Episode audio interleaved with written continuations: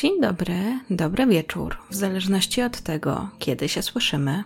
Dziś przychodzę do Was z typem sprawy, jakiej jeszcze na tym kanale nie było, czyli historii dotyczącej pacjenta i psychologa. Sprawa, o której Wam opowiem, zszokowała opinię publiczną i zwróciła uwagę na problem bezpieczeństwa specjalistów zdrowia psychicznego. Bo tacy specjaliści, choć mają wiedzę o tym, jak postępować z pacjentami cierpiącymi na różne choroby, to nie zawsze są w stanie przewidzieć, do czego są w stanie się posunąć i zadbać o swoje bezpieczeństwo. Inspiracją do wyboru tej sprawy była dla mnie najnowsza książka Jaspera DeWitta pod tytułem Pacjent, którą miałam przyjemność przeczytać dzięki partnerowi tego odcinka, czyli wydawnictwu Agora. Sam autor pisze pod pseudonimem, a przez kilka lat regularnie dodawał wpisy na Reddicie w stworzonym przez siebie wątku No Sleep, czyli nie spać, który cieszył się ogromną popularnością a jedna z historii tam opisanych pod tytułem Pacjent, który niemal doprowadził mnie do rzucenia medycyny, stała się bazą do napisania tej książki. To jedna z tych książek, gdzie nie do końca wiecie, co jest grane, a zakończenie bardzo zaskakuje. W skrócie. Akcja toczy się w szpitalu psychiatrycznym, w którym zaczyna pracować nowy lekarz. Dowiaduje się o pacjencie przebywającym tam od dzieciństwa. I jak to przeważnie bywa, młody, ambitny specjalista postanawia mu pomóc. Problem polega jednak na tym, że o tym pacjencie krążą historie, które sprawiają, że większość personelu go unika dla własnego bezpieczeństwa. Lekarz więc próbuje ustalić, czy nie można mu pomóc, czy też nikt nie chciał tego zrobić. Jaka historia stoi za tajemniczym pacjentem? Ostrzegam, że jeśli zaczniecie czytać, to nie oderwiecie się aż do ostatniej strony. Ja pochłonęłam ją w jeden wieczór. Tyle o książce, a ja Was zapraszam do wysłuchania dzisiejszej historii.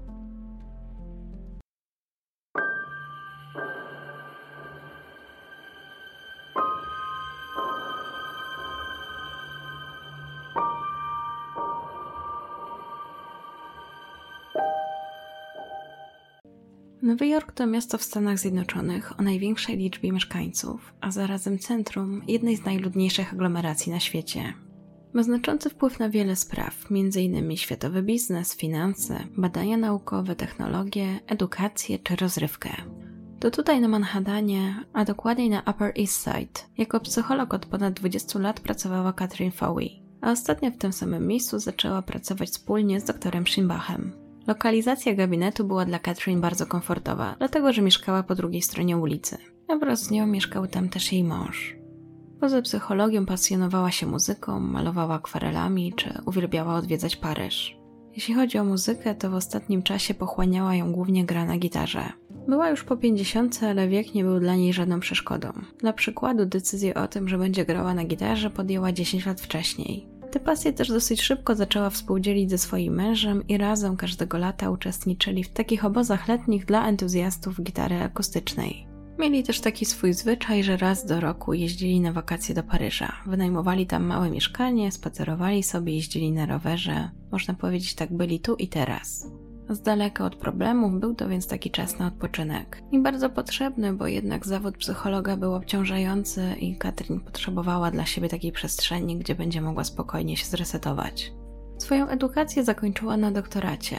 Następnie przez chwilę wykładała w St. Peter's College w latach 1981-1985. W międzyczasie uznała, że czas na własną praktykę, więc tak krok po kroku w jej stronę się kierowała. Ale praca w gabinecie nie była jej jedynym zajęciem. Według jej strony internetowej pracowała także jako konsultant w Edger Health Center, a także ośrodku opieki zdrowotnej na Staten Island, gdzie opracowywała programy dla rodzin, opiekunów i personelu oraz mieszkańców. Katrin obroniła doktorat z psychologii rozwojowej w 1981 roku. W swojej pracy doktorskiej pochyliła się nad tematem, jak przykład rodziców wpływa na role, które później ich córka przyjmie jako dorosła kobieta. Im bliscy opisywali, że była miła, otwarta, przyjazna i elokwentna. Wydawało się, że kobieta jest w idealnym miejscu. Rozwija się jako psycholog, wolny czas poświęca swoim pasjom, jest zadowolona ze swojego małżeństwa. Taki naprawdę dobry moment w życiu. I pewnie byłoby tak dalej, gdyby nie wydarzenia z 12 lutego 2008 roku. Tego dnia 30-letni David Arlow pojawił się przed budynkiem na Upper East Side, gdzie akurat pracowała Katrin. To nie był dla niego zbyt dobry dzień. Od rana towarzyszyły mu głosy, które kazały mu zrobić pewne rzeczy. A dokładniej mówiły mu, że musi zdobyć pieniądze, żeby móc razem ze swoją matką, która według niego tak bardzo cierpi, wyjechać na Hawaje. Około godziny 20 pobliskie kamery zarejestrowały go wchodzącego do budynku z walizką na kółkach. Nie było jednak tak, że mógł bezpośrednio pójść sobie gdzie tam miał ochotę, bo na dole był portier, który standardowo zatrzymał go i zapytał, gdzie się wybiera. Mężczyzna był jednak przygotowany na to pytanie i powiedział, że jest umówiony na wizytę z doktorem Schimbachem. Dla portiera była to wystarczająca odpowiedź, aby mógł go puścić dalej. Było to całkiem naturalne, że pacjenci wchodząc do budynku najpierw musieli mu powiedzieć, że wybierają się właśnie na wizytę i on ich potem kierował na odpowiednie piętro. Co prawda to, że mężczyzna przed walizką mogło być trochę dziwne, ale z drugiej strony wiadomo było czym zajmował się dr Shinbach, więc nikt o nic nie pytał. Poza tym po prostu pacjent mógł gdzieś później jechać i zabrał ze sobą walizkę. David otrzymał wskazówkę, aby udać się do poczekalni i tak też zrobił. Tam spotkał inną pacjentkę oczekującą na swoją wizytę i wdali się w krótką rozmowę. W tym samym miejscu swój gabinet miała też Katrin. W tym momencie przyjmowała pacjenta, ale wizyta powoli zbliżała się do końca. Wybiła godzina 20, a to oznaczało, że kobieta kończy swoją pracę, miała więc posprzątać swój gabinet, a następnie udać się do mieszkania, które znajdowało się po drugiej stronie. Zakończyła sesję z ostatnim pacjentem, otworzyła drzwi, ten się z nią pożegnał, opuścił gabinet, a następnie niespodziewanie do środka wszedł David. Była to bardzo spontaniczna decyzja, dlatego że cały czas czekał na to, aż dr Sinbach go przyjmie, a w pewnym momencie pod wpływem może impulsu stwierdził, że jednak zajrzy do dr Fowey. Szedł do gabinetu i bardzo szybko wyciągnął to, co ze sobą przyniósł, czyli tasak, by po chwili rzucić się z nim na Katrin. Kobieta walczyła o swoje życie, zaczęła więc krzyczeć, nie mając siły odepchnąć napastnika.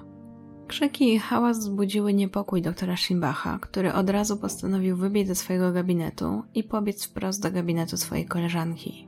Gdy ten wporował, zobaczył, że kobieta jest atakowana przez jego byłego pacjenta. Nie miał jednak szans pomóc Catherine, do tego sam został zaatakowany. Sprawca ciężko go ranił, a następnie uciekł, zostawiając walizkę, z którą przyszedł. W tym czasie niczego nieświadomy Walter Adam, czyli mąż Katrin, patrzył przez okno i dziwił się, że w jej gabinecie o 20.30 jeszcze pali się światło. Już dawno powinna być w domu, ale pomyślał, że może jeszcze miała tam coś do dokończenia. Postanowił jednak zadzwonić do niej i zapytać, o której się może jej spodziewać, ale nikt nie odbierał. Po chwili dostrzegł, że pod budynkiem pojawiły się pierwsze radiowozy. Jego pierwszą myślą było to, że może jakiś był wypadek samochodowy. Jednak wkrótce zaczął się zastanawiać, że może najlepiej będzie, jak on sam tam pójdzie i zobaczy, co się dzieje. I tak też zrobił. Na miejscu zaroiło się od policji, była też karetka, ale nikt go nie chciał poinformować, co takiego się stało. Mężczyzna czekał więc w napięciu, aby dowiedzieć się, co się dzieje z jego żoną, czy wszystko w porządku. W tym samym czasie policjanci rozpoczęli swoje śledztwo. Usunęli też meble z miejsca zbrodni, mając nadzieję, że podejrzany zostawił jakieś ślady DNA czy odciski palców. Zabezpieczono także walizkę, którą sprawca tam zostawił. Sprawdzono także, co się w niej znajduje, i w zasadzie było to dosyć zaskakujące. Na jej temat wypowiedział się profiler dr Louis Schlesinger, który powiedział: Pozostawiona walizka na kółkach, pełna pieluch, może przewrotnie sugerować seksualny aspekt tego zabójstwa, a jej pozostała zawartość, m.in. noże, liny i ubrania dla kobiet, jest dosyć dziwna. Jeśli chodzi o dr Katrin, to niestety nie udało już jej się pomóc, zginęła na miejscu. Dr Shinbach został przewieziony do szpitala z bardzo ciężkimi obrażeniami. Śledztwo dotyczyło już zatem zabójstwa, a pierwszym założeniem policjantów było to, że zabójcą może być pacjent lub krewny albo ktoś bliski pacjentowi. Od razu ustalono, że wśród pacjentów, których przyjmowała dr Fowey, były głównie kobiety.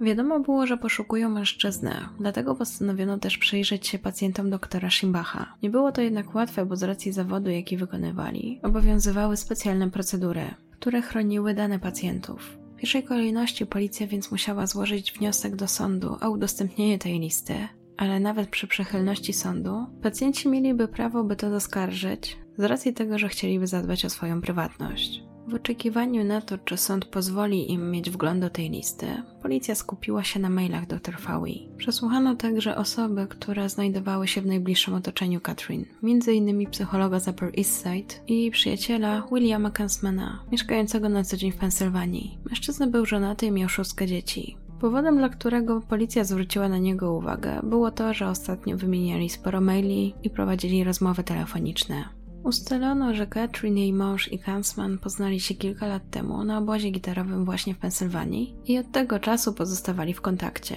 Ale to, co najbardziej policjantów zainteresowało, to to, że mężczyzna cierpiał na chorobę afektywną dwubiegunową, niedawno stracił pracę i najwyraźniej prosił swoją przyjaciółkę dr Fawi o poradę w sprawie leków. Analizując dowody, jakie znaleziono na miejscu zbrodni, m.in. te pieluchy, odkryto, że takie same zostały ostatnio sprzedane w okolicy zamieszkania Kansmana. I z tego co zrozumiałam, nie były to takie pieluszki jak dla dzieci, tylko takie pieluchy jak dla dorosłych. Tylko, że ten sklep z artykułami medycznymi, w którym miały być te pieluchy, w zasadzie nie miał ich na stanie od dwóch lat. Natomiast kierownik powiedział, że można je było kupić online. Policjanci postanowili odwiedzić także doktora Shimbacha, o którym dowiedzieli się już, że jego stan jest na tyle stabilny, że mogą z nim porozmawiać. Wzięli też ze sobą zdjęcie Kensmana, aby potem pokazać go mężczyźnie i zapytać, czy to on ich zaatakował. I nie do końca wiadomo, czy wynikało to z szoku, czy może, czy może dr Schimbach nie zdążył się dokładnie przyjrzeć sprawcy, ale potwierdził, że mężczyzna na zdjęciu to dokładnie ten sam, który go zaatakował. To samo zdjęcie pokazano także kobiecie, która wtedy rozmawiała z nieznajomym w poczekalni, ale powiedziała, że to nie jest ten sam mężczyzna. A do tego nie pasował do opisu sprawcy, którym policja dysponowała. Nie pasowało choćby to, że Kensman miał kręcone włosy, a sprawca proste. Mężczyzna został jednak przesłuchany, a po wszystkim powiedział do dziennikarzy, że najgorsze w tym wszystkim jest to, że jego przyjaciółka nie żyje. Wyjawił także, że ich ostatnia rozmowa dotyczyła płyt CD z jego muzyką, które jej podarował. Powiedział: Sprawiła mi najmilszy komplement, jaki kiedykolwiek otrzymałem. Powiedziała, że to uwielbia. Również mąż Katrin nie podejrzewał, aby bliski przyjaciel rodziny, jak określał Kensmana, mógł zabić jego żonę. W związku z tym, że policjanci faktycznie nie mieli żadnych dowodów na to, aby to ten mężczyzna miał coś wspólnego ze śmiercią Katrin, postanowili poszukać innego podejrzanego. Komisarz policji poprosił asystenta doktora Schimbacha, aby skontaktował się z pacjentami i upewnił, że są bezpieczni. Miał też przy okazji nadzieję, że uzyska jakieś dodatkowe informacje z miejsca zbrodni, biorąc pod uwagę, że posiadali wiele dowodów i wystarczyło tylko sprawdzić, czy wiążą się jakoś z podejrzanym. Komisarz policji tak to skomentował. Wierzymy, że kryminalistyka odegra ważną rolę w tej sprawie.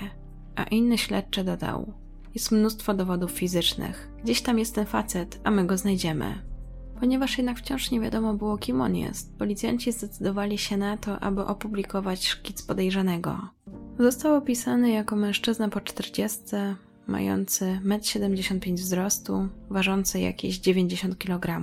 Miał mieć brązowe lub blond włosy. Zdecydowano się także na to, aby ujawnić nagranie z monitoringu, gdzie widać było wchodzącego do budynku podejrzanego.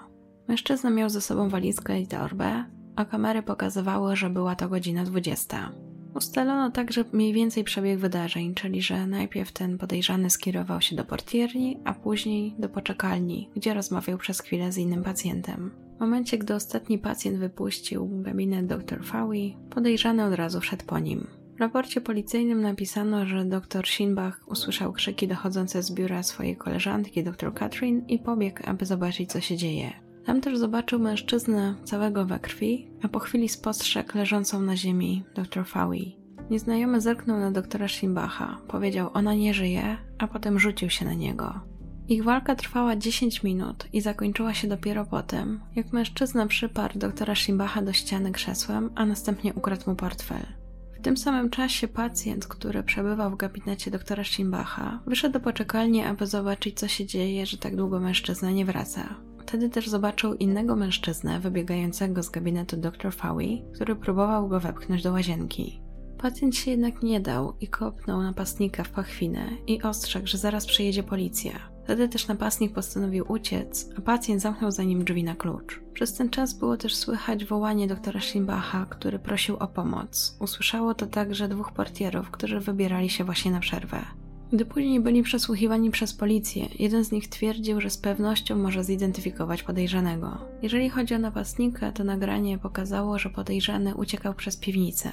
Jego poczynania zostały tak skomentowane przez jednego z policjantów. Mamy tu dużo przemocy i dużo planowania. Miał opracowane wyjście. Przyszedł ze wszystkimi narzędziami, których potrzebował nożami, tasakiem, a niektórych nawet nie zdążył użyć, jak na przykład liny czy taśmy klejącej. Według raportu policyjnego wiemy, że podczas ataku użyto dwóch narzędzi: tasaka oraz 22-centymetrowego noża kuchennego. Siła, z jaką napastnik zadawał ciosy, była tak ogromna, że oba te narzędzia zostały wygięte, a potem złamane. Na miejscu znaleziono także inny nóż i czapkę baseballówkę. Według ustaleń śledczych, podejrzany, czekając na to, aż zaatakuje, spędził w poczekalni 30 minut. Przez cały ten czas rozmawiał z pacjentką, która czekała na swoją wizytę. Choć wstępne ustalenia mówiły o tym, że mężczyzna wparował do gabinetu dr Fawi i od razu ją zaatakował, to później stwierdzono, że jednak przebywał z nią tam dłuższy czas, jakieś 19 minut. Nie jest natomiast jasne, co przez ten czas robili. Końcu jednak stało się to, na co liczyli śledczy, czyli kryminalistyka pomogła dorwać zabójcę. A dokładniej na tej walizce, którą sprawca zostawił, znaleziono odciski palców, a następnie udało się natrafić na dopasowanie w bazie. Nowym podejrzanym był teraz 39-letni David Tarloff. Kim był mężczyzna, który dopuścił się tak brutalnego ataku? Według źródeł był to schorowany człowiek z bardzo długą listą hospitalizacji i długotrwałym leczeniem. Schizofrenię zdiagnozowano u niego jeszcze na studiach. W wyniku tego, że sam zgłosił się do lekarza i powiedział, że czuje się tak, jakby jego mózg się rozpadał. W ciągu następnych lat twierdził, że widział oko Boga na podłodze w kuchni. Wierzył, że słyszy głos szatana, a do tego uważał, że jest Mesjaszem. Do swojego brata potrafił dzwonić od 4 do 50 razy dziennie, pod rząd, opisując mu swoje wizje, które twierdził, że są boskie. Końcu jego brat nie wytrzymał i przestał odbierać od niego telefony. Przez postępującą chorobę David zaczął coraz bardziej izolować się od swojej rodziny. Jego bliskim to odpowiadało, bo jego dziwaczne zachowanie sprawiało, że wcale nie chcieli mieć z nim nic wspólnego. Do tej pory nie sprawiał jednak żadnych większych problemów, jedynie był dosyć natarczywy i nieprzyjemny, ale nikomu nie zagrażał. Przez cały ten czas mieszkał ze swoją mamą, ale wszystko zmieniło się w 2004 roku, kiedy to kobieta zdecydowała, że chciałaby się przenieść do domu opieki. To sprawiło, że David stał się jeszcze bardziej nieobliczalny i zafiksowany. Na początku 2008 roku wpadł w panikę po tym, jak głosy zaczęły mu mówić, że musi wydostać swoją mamę z domu opieki. Przekonywały go, że opieka jest niedostateczna. W związku z tym wielokrotnie ścierał się z pracownikami. Potem sobie wmówił, że to on musi się nią zająć i zaopiekować, ale na to potrzebował pieniędzy. Na doktora Schimbacha po raz pierwszy trafił 17 lat wcześniej, czyli w 1991 roku. Mężczyzna zdiagnozował u niego schizofrenię paranoidalną i wysłał go na leczenie psychiatryczne do szpitala. Od tamtej pory zdarzyło mu się jeszcze być jego pacjentem co jakiś czas, ale nie były to regularne wizyty. Na ślad Davida policja trafiła 4 dni po tym, jak zaatakował dr Fawi. Zatrzymano go wczesnym rankiem i od razu przewieziono na komisariat. Łącznie trwało ono 20 minut i zostało nagrane. Później było odtwarzane w sądzie. Na nagraniu mężczyzna wydawał się być na zmianę spokojny, zdezorientowany i zaniepokojony. Podczas przesłuchania mężczyzna twierdził, że chciał swoją ofiarę tylko związać i przestraszyć. W trakcie kilkukrotnie prosił też o przyniesienie mu kanapki. Nie potrafił się jednak zdecydować, z czym miałaby być. Co chwilę zmieniał zdanie, mówiąc, że raz salami, raz pastrami, raz peklowaną wołowiną. Według śledczych wydawał się być zaspany, nieobecny, dlatego też co chwilę próbowali go jakoś pobudzić. W pewnym momencie zaczął kiwać się do przodu, potem do tyłu, później kiwał głową i mamrotał do siebie. Widocznie w tym momencie śledczy uznał, że musi jakoś interweniować i wyrwać go z tego stanu i zapytał: Davidzie, czy chciałbyś dostać kanapkę? Na co mężczyzna się jakby ocknął i powiedział: Tak, proszę speklowaną wołowiną. W innym momencie mężczyzna nagle wypalił: Nie chciałem ich zabijać, chciałem tylko ich pieniędzy. Następnie dodał, że jego matka została zmuszona do życia w nędzy w swoim domu opieki i cytuję, że w tym głównie żyła przez całe pięć lat. A kiedy detektywi mieli już wyjść z pokoju, powiedział im: Przepraszam, przepraszam za tę kobietę. Nie wiedziałem, że tam będzie.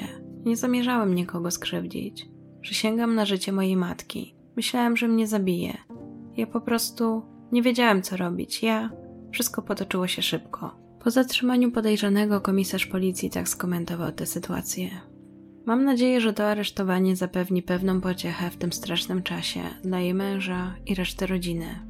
Głos zabrał także młodszy brat Davida, który powiedział, że nikt nie chce, żeby coś takiego mu się wydarzyło, zwłaszcza uwzględniając te makabryczne szczegóły i to, że dotyczy to jego rodziny.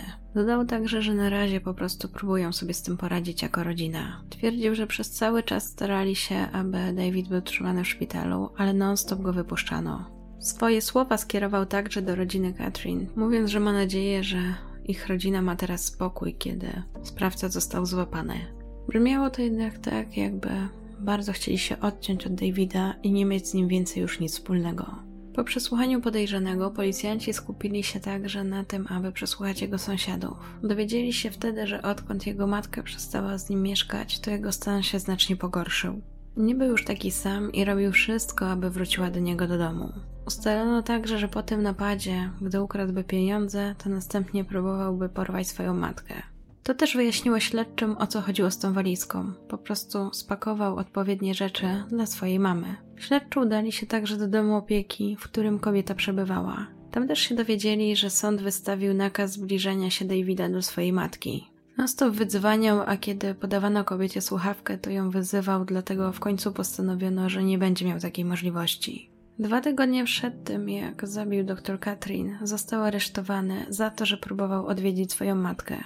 Mężczyzna jednak nie chciał się z tym pogodzić, że nie może odwiedzić swojej mamy, więc krzyczał, przeklinał, groził, aż w końcu zaatakował ochroniarza i przez co trafił do aresztu. Jeśli chodzi o motyw jego działania, to wydaje się on być dosyć jasny. Jego plany wiązały się z tym, że chciał ukraść doktorowi Schimbachowi 50 tysięcy dolarów, a następnie uciec ze swoją mamą. Dla pewności wcześniej zadzwonił i upewnił się, że dr Simbach tego dnia przebywa w swoim gabinecie. Gdy dotarł na miejsce i w końcu nie udało mu się dostać do gabinetu doktora Simbacha, postanowił, że zajrzy do Katrin. Twierdził, że na swój plan miał Boże błogosławieństwo. Tylko, że w międzyczasie jego plan się zmienił i postanowił zaatakować dr Fawi. Mężczyzna twierdził, że kobieta opierała się, nie chciała mu oddać swojej karty i dlatego usłyszał głos, który kazał mu ją zaatakować. Twierdził, że słyszał głos dr Katrin i chciał zobaczyć, do kogo ten głos należy, a gdy zajrzał do jej gabinetu, to ona go miała zaatakować. Wyliczył również, że był umieszczany w zakładach psychiatrycznych ponad 20 razy. Był też poddawany elektrowstrząsom, a do tego dodał, że jako dziecko miał być molestowany. Uważał, że musi ukraść te pieniądze i zabrać swoją mamę na Hawaje, a tam oboje będą szczęśliwi. Ostatecznie w trakcie przesłuchania przyznał się do zamordowania dr Fawi i okaleczenia doktora Shimbacha. Uważał też, że jest niepoczytalny, w związku z czym został umieszczony w szpitalu psychiatrycznym i poddany odpowiednim badaniom. Jego adwokat tak komentował całą sprawę. Dowody są jasne, że on to zrobił, ale powody, dla których to zrobił, są tak nieprawdopodobne, że wierzymy, że mamy bardzo silną linię obrony. Wstępnie jego rozprawa została zaplanowana na 2010 rok, a dokładniej na październik. Datę to jednak trzeba było zmienić, dlatego że dwóch psychiatrów stwierdziło, że mężczyzna nie nadaje się do tego, aby stanąć przed sądem.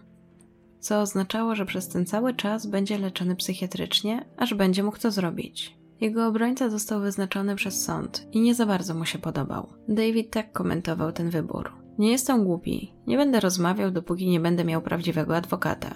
Byłem prawdziwym adwokatem. On nie jest adwokatem. Widziałem jego licencję, spójrz na niego. Jest biały. On nie jest wielebnym Sharptonem. Nie wiem, kim on jest. Przepraszam, ten człowiek kłamie. Nie ma dowodu, że jest prawnikiem.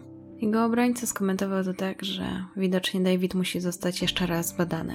Ale jego słowa zostały wysłuchane, bo sędzia zdecydowała, że faktycznie w takim razie zmieni mu obrońcę. Gdy mężczyzna się o tym dowiedział, był wtedy na sali sądowej i gdy został z niej wyprowadzony, to tak skomentował tę zmianę. Teraz mam adwokata. Z kolei nowy prawnik mówił, że jednym z problemów, nad którym aktualnie się pochyla, to to, czy David jest w ogóle w stanie stanąć przed sądem, czy w ogóle jego stan zdrowia mu na to pozwala. Prawnik przygotował odpowiedni wniosek, przedstawił ten wniosek sędziemu, a ten rozpatrzył go pozytywnie i zalecił kolejne badania psychiatryczne. Tymczasem prokurator szykował akt oskarżenia, w którym twierdził, że zbrodnia ta została popełniona z premedytacją. A zatem David został oskarżony o morderstwo drugiego stopnia, usiłowanie zabójstwa drugiego stopnia i napaść pierwszego stopnia. Ale kilka miesięcy po tym, jak do sądu trafił akt oskarżenia, Davida ponownie uznano za niezdolnego do stawienia się w sądzie.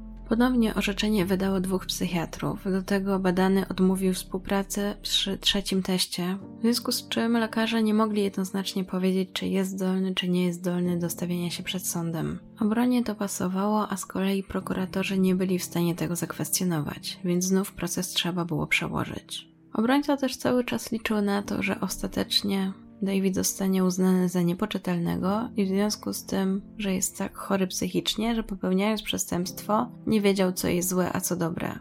W końcu jednak lekarze stwierdzili, że jego stan zdrowia się poprawił i można będzie wyznaczyć termin rozprawy. Rozpoczęto więc selekcję ławy przysięgłych, ale zanim udało się ją całkowicie zebrać, ponownie uznano, że jego stan zdrowia się pogorszył i nie będzie mógł stanąć przed sądem. A dokładnie jako powód podano niestabilne zachowanie Davida. który odmówił opuszczenia celi sądowej i odpowiedzi na wszelkie pytania. A następnie, gdy później przewieziono go do szpitala psychiatrycznego, to rozebrał się do naga i biegał po całym oddziale. Ponownie został przebadany przez dwóch psychiatrów, którzy uznali, że jest niezdolny do stawienia się w sądzie. Prokurator wezwał jeszcze swojego biegłego i poprosił, aby ocenił Davida, ale z kolei podczas jego oceny ten zamknął się w sobie i nie chciał z nim współpracować. Jego obrońca powiedział, że jego klient podczas tej oceny zaczął mówić do siebie, a potem nagle zamarł szeroko otwartymi oczami i więcej się nie odezwał. Te kolejne przepychanki, kolejne przekładane procesy sprawiły, że krewni dr Katrin mieli już dosyć. Wpadli w ogromną złość na system i na to, że sprawca wciąż nie został osądzony. W końcu po trzech przełożeniach procesu i kilku latach leczenia Davida miał rozpocząć się nowy proces. Wybrano datę 3 marca 2014 roku i zatwierdzono ławników. Obrońca twierdził, że David był często hospitalizowany, że jest zbyt psychotyczny i niestabilny, aby móc zostać pociągnięty do odpowiedzialności karnej za atak, którego się dopuścił. Z kolei prokurator twierdził inaczej, że mężczyzna dokładnie wiedział, co robi, że po prostu Katrin stanęła mu na drodze do wykonania zadania, które stwierdził, że musi wykonać. I tak naprawdę, choć nigdy się nie spotkali, to twierdził, że bał się jej, że go zaatakuje, ponieważ niepokoiły go jej długie paznokcie. Później odtworzono 20-minutowe przesłuchanie Davida, nagrane w dniu, gdy został zatrzymany, czyli 4 dni po zabójstwie. Na sali sądowej była obecna także rodzina Katrin, która nie mogła tego słuchać. Dla nich to było zbyt wiele. Prokurator podkreślił także, że David przygotował się do tego napadu. Kupił broń, zadzwonił z wyprzedzeniem, aby dowiedzieć się, czy gabinet będzie otwarty. Przygotował walizkę i wyruszył do swojego celu, a potem, jak zrealizował swój plan, unikał policji przez następne kilka dni. Prokurator mówił: Zabójca David Tarlow zakończył życie 56-letniej psycholog Katrin Fowey 5 lat temu podczas nieudanego napadu w jej biurze, atakując ją tesakiem i nożem. W rezultacie przeciął jej tętnicę szyjną. W tym momencie mąż Katrin nie wytrzymał i wybuchnął płaczem. Później powiedział dziennikarzom, że po prostu chce mieć już tylko to ze sobą. Obrona z kolei cały czas próbowała się powołać na niepoczytalność, argumentując, że David był oderwany od rzeczywistości w czasie ataku i że tak naprawdę nie wiedział, że to co robi jest niemoralne w oczach społeczeństwa, ponieważ cały czas wierzył, że Bóg pochwalił jego działania. Z tą tezą nie zgadzali się jednak prokuratorzy i rodzina Katrin. Uważali, że mężczyzna doskonale wiedział, co robi. Jeden z braci Katrin powiedział: Wyglądało to tak, że był zdeterminowany, by powstrzymać każdego, kto wtrącił się w jego plan. I niestety właśnie nasza siostra padła ofiarą jego planu. Powinien ponieść pełną odpowiedzialność. Po wysłuchaniu prokuratora, obrońcy i wszystkich świadków, ława przysięgłych uznała, że David faktycznie może i był hospitalizowany ponad 20 razy z powodu schizofrenii, to jednak nadal potrafił odróżnić dobro od zła. W związku z tym uznali, że jest winny morderstwa pierwszego stopnia, napadu i usiłowania rabunku. David zapytany, czy chce coś dodać, poprosił sędziego, aby ten okazał mu litość. Twierdził, że przez dwie dekady żył z urojeniami i halucynacjami na temat Boga, a swój stan opisał jako bitwę w swojej głowie.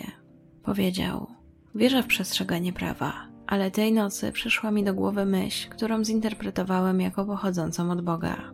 Bóg powiedział: Twoja matka umrze, jeśli nie zabijesz doktora Shimbacha. Nie chciałem tego robić, przysięgam na Boga, ale myślałem, że naprawdę te wszystkie złe rzeczy się wydarzą.